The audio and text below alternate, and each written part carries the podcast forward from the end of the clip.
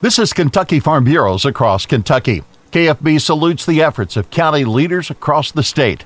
Second Vice President Sharon Furches says they're essential. We are a grassroots organization, so they literally are the lifeblood of what we do. We would do nothing on the, the state level or even nationally through American Farm Bureau if we didn't have our county leaders really engaged first. And that's where our strength is. Volunteers log countless hours serving their communities and industry.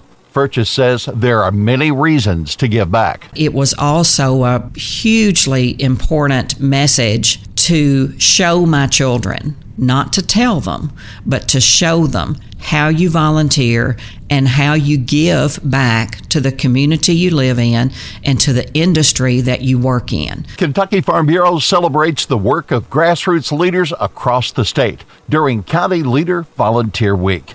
This is Across Kentucky.